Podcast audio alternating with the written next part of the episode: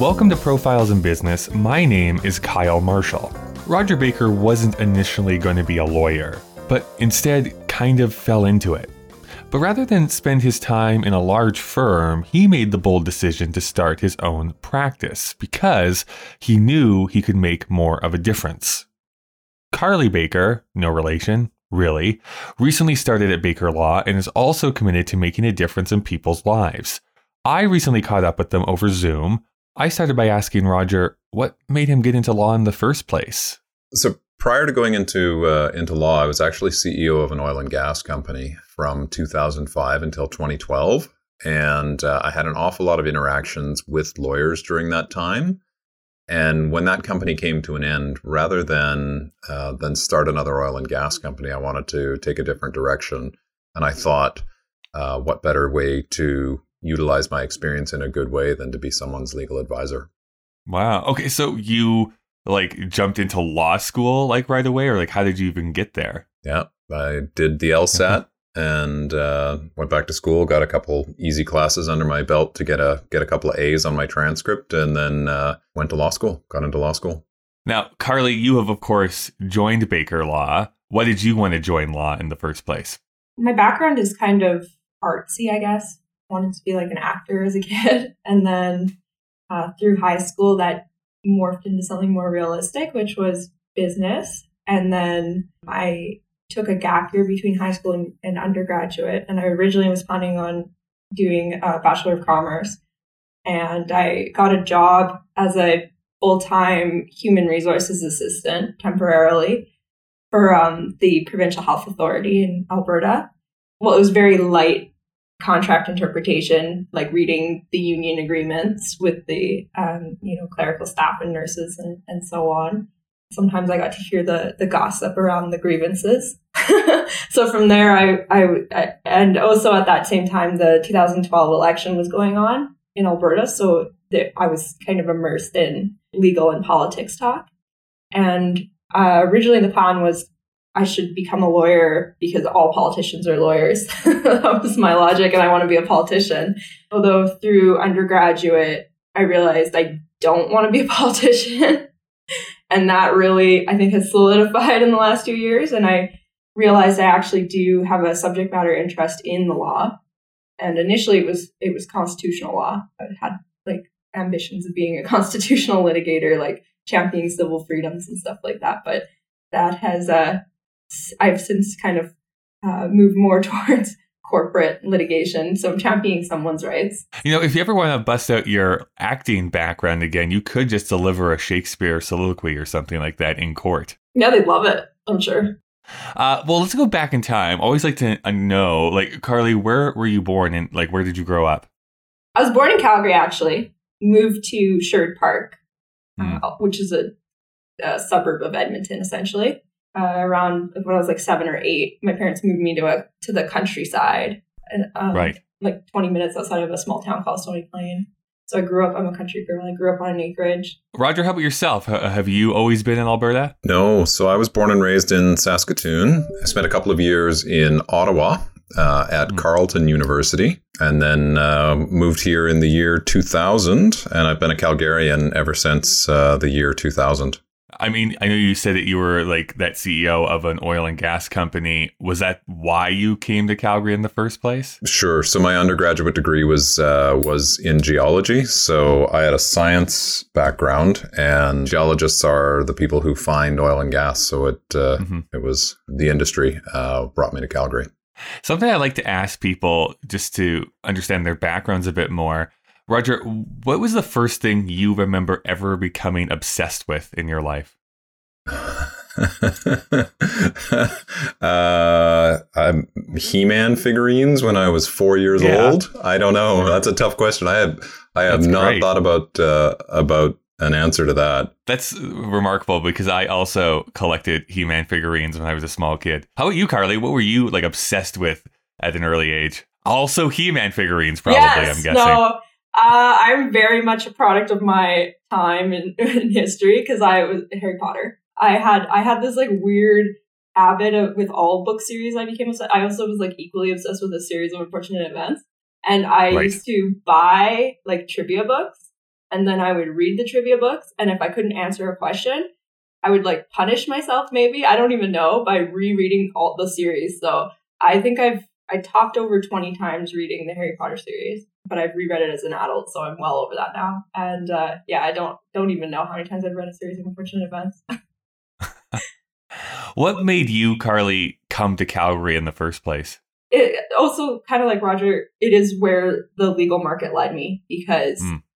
Edmonton and Calgary is similar as they are. They they're extremely different in terms of the types of law and the size of law firms that um, each city kind of has. So Calgary obviously is dominated by oil and gas. Edmonton is more like kind of general practice, practice like um, family law, criminal law, that kind of stuff. So personal injury.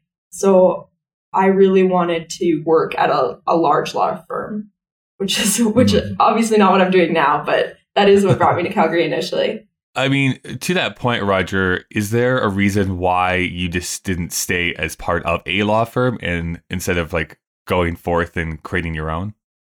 So I've I've generally been self-employed since about 2005 and mm-hmm. uh, I like that lifestyle, but like Carly, I also was trained at a large law firm. There's no better place to learn the law than in a firm of 100 lawyers.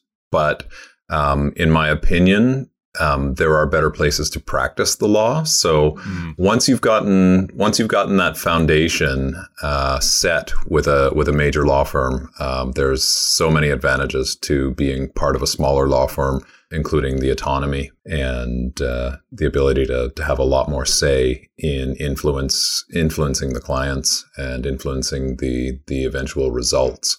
I guess this is going to be a two part question, sort of here for you, Roger. But first, as this entrepreneur, someone who you know, owns their law firm, what motivates you? Like, what makes you keep going? Oh, I love um, what we do. I mean, I love serving our clients. Um, from a from a technical standpoint, I love uh, the puzzles that the legal problems generate and uh, advising people, assisting them with you know complicated problems that really require a sophisticated advisor to help on. So that that gets me going every morning. The flip side to that is because you do have employees, like how do you motivate other people?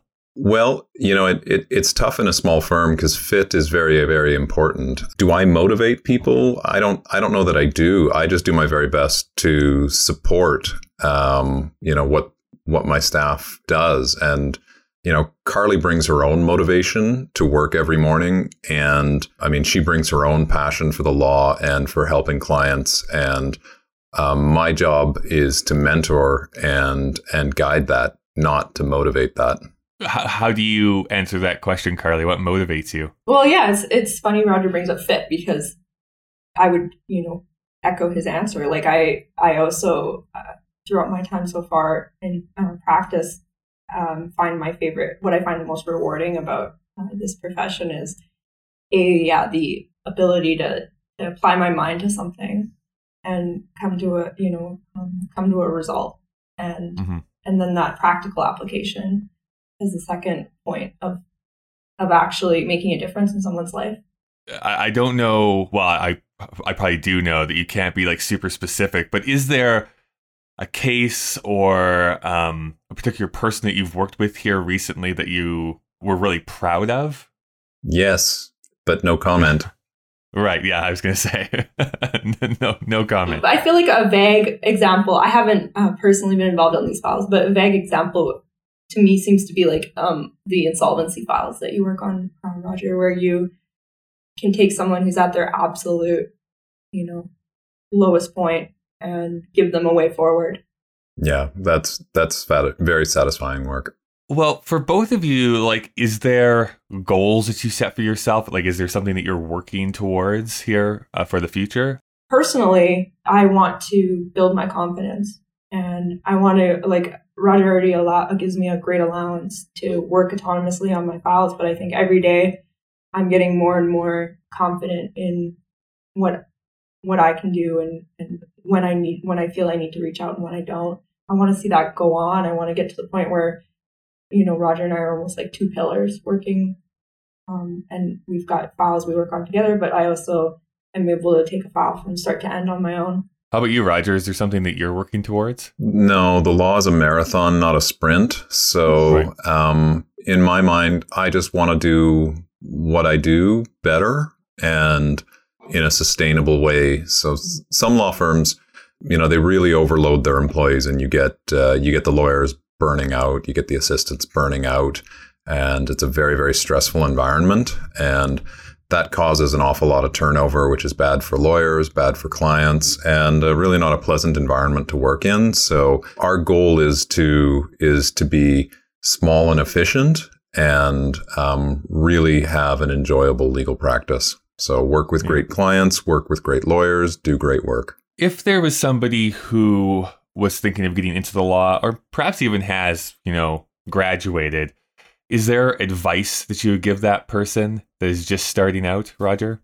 All the joking advice is don't do it. Stop while you still can.